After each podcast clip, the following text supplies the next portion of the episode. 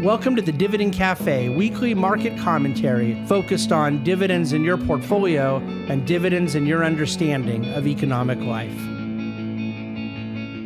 Hello, and welcome to today's COVID and Markets podcast brought to you by the Dividend Cafe of the Bahnsen Group. We had our third day in a row of a sell off in the market, again, primarily led by the tech sector and the NASDAQ.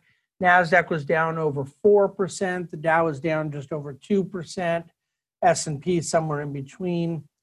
Uh, the Dow's down 1,600 points since the middle of last week, which is about half of the percentage drop that the Nasdaq has seen. The Nasdaq is now down uh, 10% since its high of last Wednesday. And keep in mind, of course, yesterday Labor Day was a holiday.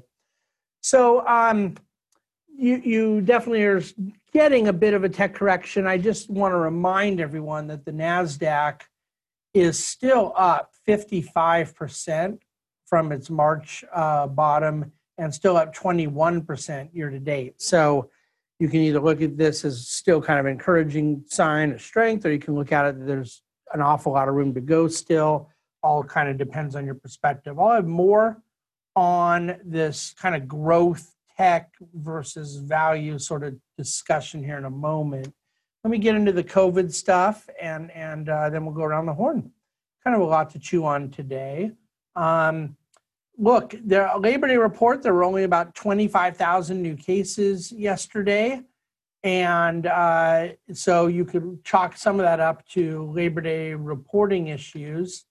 Um, but then even today here, uh, it's looking, I don't have the final number yet, but it's looking to be um, quite, quite low again. And so there's no question that the case reporting ha- has definitely dropped. In, in terms of the seven day moving average, it hasn't dropped a ton, it, but it's moving slowly. Um, and, and on a you know per day new case level, it's the lowest it's been quite some time. The bigger issue to me, though, is just the positivity rate continues to drop. And I'm not sure how that can happen. And the folks that are concerned about lower testing levels can stay concerned. It would seem to me at one point, at some point, the lower positivity rate is sort of telling you why the testing rate is going lower. And that is there's less people that are infected with the virus. Um, and and of course less symptomatic. And then of course with the RT rate, the so-called reproduction rate dropping as well, then you have less infectiousness and and so I think it puts that it puts a little bit less that burden on the on the testing side. But I do understand as well that you want enough data to be able to confidently say so. So we'll continue to kind of watch all that.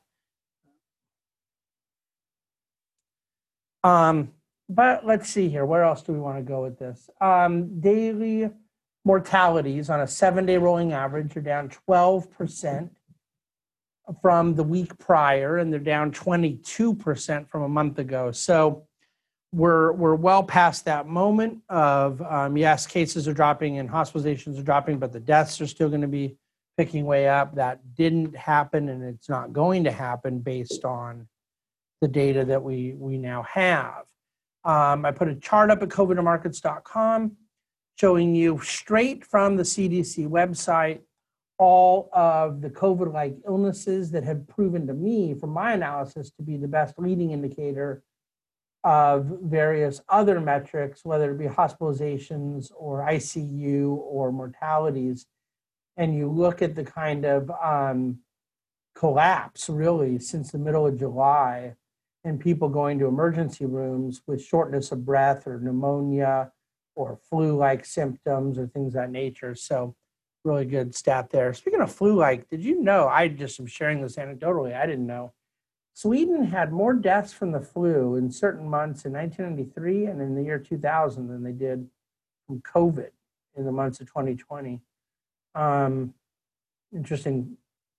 The leaders of all nine major pharma companies that are engaged in various vaccine efforts and a public letter vowing to take no shortcuts en route to a COVID vaccine. So there's a whole lot of politicking and stuff going on about this and that, and I don't really have much else to say about it. Speaking of which, AstraZeneca uh, leading sponsor in this Ox- University of Oxford study, came out today and said they're delaying some of their um, vaccine trials in the states uh, on the possibility of an adverse reaction to one participant um, in Europe. So they're waiting to get more information.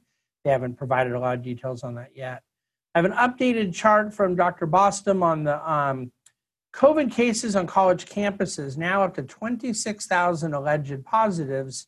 And it has the actual data of what's been reported as positive cases across each reporting university. And it's 25,941 and uh, accompanied by zero reported hospitalizations. Zero. Okay. Um, let's see here.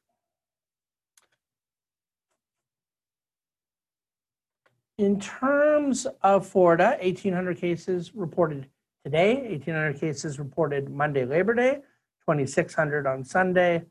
Uh, so you're really looking now at around 20% of the case growth that they were experiencing about a month ago. Uh, in California, the positivity rate in the whole state today was 2.4%. Uh, the two day average is at 2.6%. That's obviously um, you know less than half of the national average. Uh, the, they did move on the state website, Orange County, into the red category, which is downgraded from the purple category. In case you don't know, purple is considered worse than red. But Orange County has to hold red for two weeks before it means anything, so we'll just sit tight. Um, you may have read a lot, heard a lot about the motorcycle rally and things in South Dakota. Uh, there are currently less than 70 COVID patients in the hospital in the entire state of South Dakota. 70? Um, I didn't know that. So I just found that out today and thought I'd share it with you. Um, it will be interesting if a return to work dynamic picks up in Manhattan.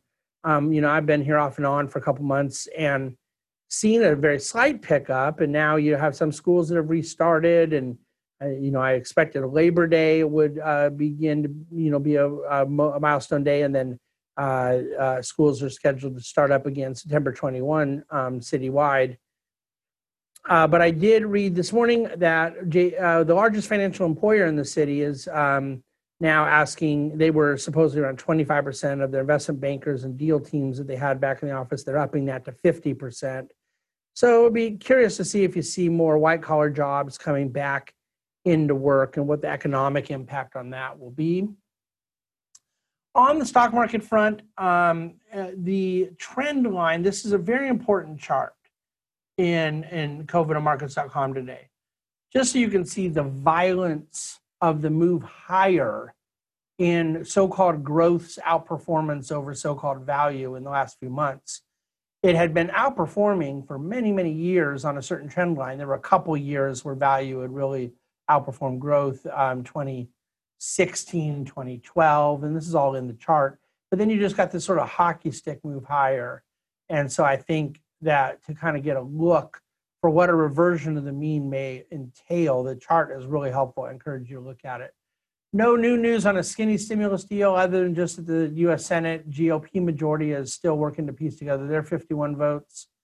Um, I continue to be really focused on from a policy standpoint where some of this China talks may go. I don't think the market has really thought about it much.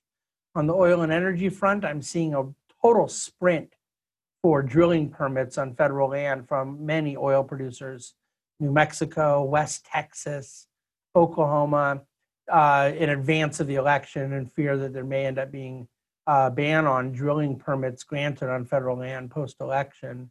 Uh, WTI crude, by the way, has come down to about $37 a barrel. It had been in the low 40s a week and a half ago or so. So it's had a little stint uh, to the downside. On the housing front, we know interest rates being lower, uh, suburban demand um, have all kind of been a boom for housing prices. I think right now, some of the factors that are most certainly due to provide a diminishing return are are up against the supply demand imbalance. You just cannot balance the market without more supply, and I think that lower inventory serves as a uh, bid up for house prices. Now, I do not say that as a bullish thing because I've never been one who thinks that um, unaffordable housing is a good thing for the economy. Uh, it's a good thing for people who are selling their home. Um, but I think that ultimately getting a balanced and organically healthy market where prices reflect natural supply demand trade offs is a good thing. And right now, I think that that inventory is very low. And uh, there's really good chart at COVID markets on that as well. Uh, big pickup in TSA Traveler. When I say big, uh, we still are not even you know 50% recovered, but we're getting there. And certainly in this last week, had the biggest move higher and what has sort of gyrated slowly but surely up as far as TSA actual traveler count since late May. Uh, we made big progress, and we have our biggest week to the upside last week that we've had. Presumably, people heading back from wherever they were for summer um, uh, maybe back to school, back to work, things like that. So uh, that's the lay of the land here in COVID markets. We'll have another report for you on Thursday. Please reach out with any questions. Um, and we're going to continue to try to provide all the data we can. I've been pretty clear. I think the narrative I expect next is going to be around college campuses, but so far it's not just that we're not getting a lot of hospitalizations out of kids going back to college, we're getting none. So I don't know, see what they do with that. Okay, thanks for listening to COVID Markets at the Dividend Cafe. The Bahnsen Group is a group of investment professionals registered with Hightower Securities LLC, member FINRA and SIPC, and with Hightower Advisors LLC, a registered investment advisor with the SEC. Securities are offered through Hightower Securities LLC. Advisory services are offered through Hightower Advisors LLC. This is not an offer to buy or sell securities. No investment process is free risk.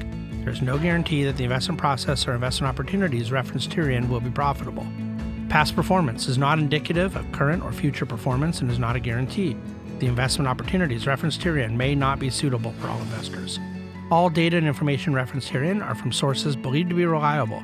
Any opinions, news, research, analyses, prices, or other information contained in this research is provided as general market commentary and does not constitute investment advice. The Bahnsen Group and Hightower shall not in any way be liable for claims and make no express or implied representations or warranties as to the accuracy or completeness of the data and other information, or for statements or errors contained in or omissions from the obtained data and information referenced herein. The data and information are provided as of the date referenced. Such data and information are subject to change without notice. This document was created for informational purposes only. The opinions expressed are solely those of the Bahnsen Group and do not represent those of Hightower Advisors LLC or any of its affiliates. Hightower Advisors do not provide tax or legal advice. This material was not intended or written to be used or presented to any entity as tax advice or tax information. Tax laws vary based on the client's individual circumstances and can change at any time without notice. Clients are urged to consult their tax or legal advisor for any related questions.